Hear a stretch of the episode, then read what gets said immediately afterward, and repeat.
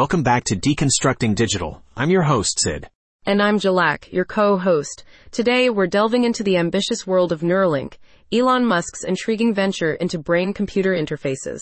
For starters, Jhalak, could you give us a brief overview of what Neuralink is? Sure, Sid. Neuralink is a company founded by Elon Musk with the goal of developing brain-computer interfaces, or BCIs. These are devices that can be implanted into the brain to record and stimulate neural activity. The potential applications range from treating neurological disorders to enhancing human cognition. That sounds impressive. Where is Neuralink currently in terms of its development?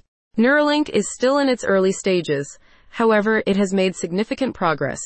In 2022, the company received FDA approval to begin human trials for its BCIs.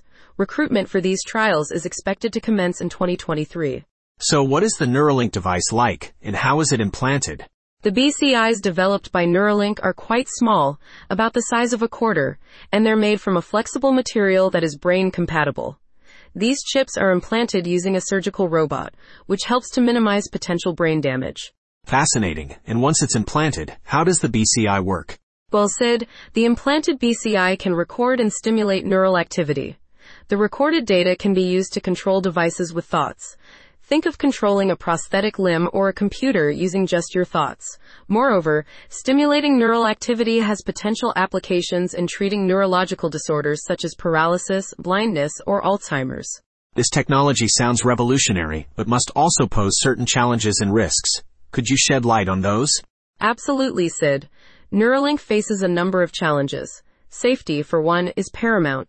The implantation of a new device in the brain carries inherent risks. Then there's the risk of infection, device malfunction, and potential privacy concerns related to the data collected by the BCI. Given these challenges and risks, what does the future hold for Neuralink's brain chip? Neuralink has set some ambitious targets. They hope to develop a BCI that can treat a wide range of neurological disorders and enhance human cognition.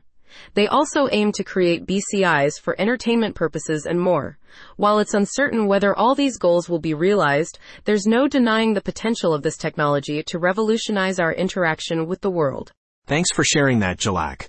It's truly fascinating to see how technology is advancing and the potential implications it could have on our lives. Indeed, Sid, it's a space we'll definitely keep watching. Thanks to our listeners for tuning into Deconstructing Digital. Stay curious and stay informed.